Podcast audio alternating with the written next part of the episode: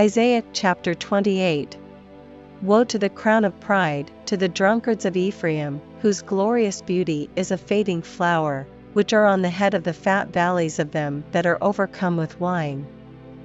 Behold, the Lord hath a mighty and strong one, which is a tempest of hail and a destroying storm, as a flood of mighty waters overflowing, shall cast down to the earth with the hand.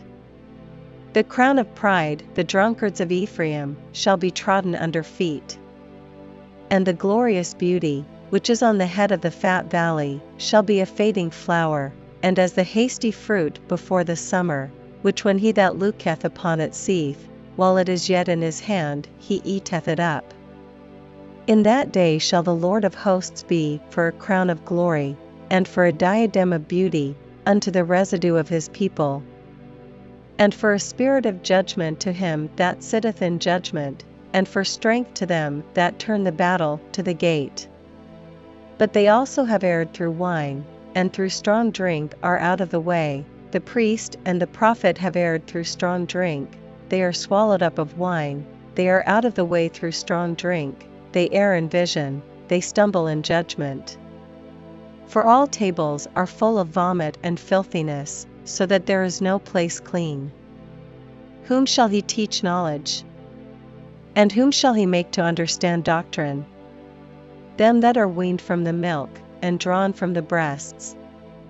For precept must be upon precept, precept upon precept, line upon line, line upon line, here a little, and there a little, for with stammering lips and another tongue will he speak to this people.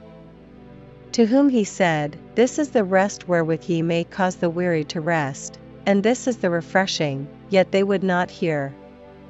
But the word of the Lord was unto them precept upon precept, precept upon precept, line upon line, line upon line, here a little, and there a little, that they might go, and fall backward, and be broken, and snared, and taken.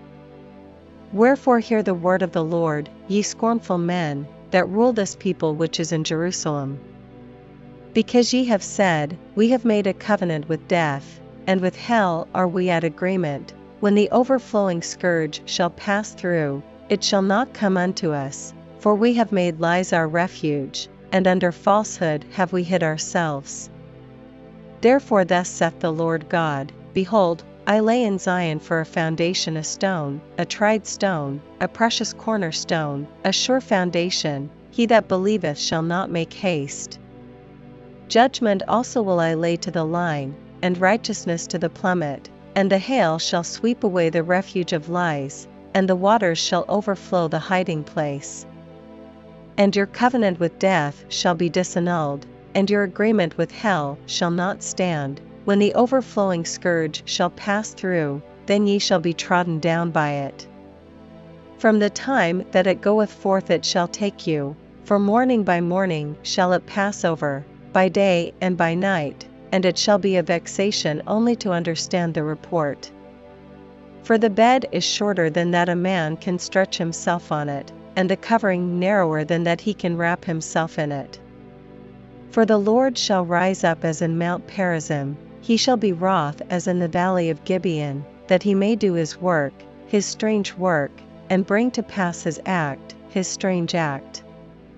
Now therefore be ye not mockers, lest your bands be made strong.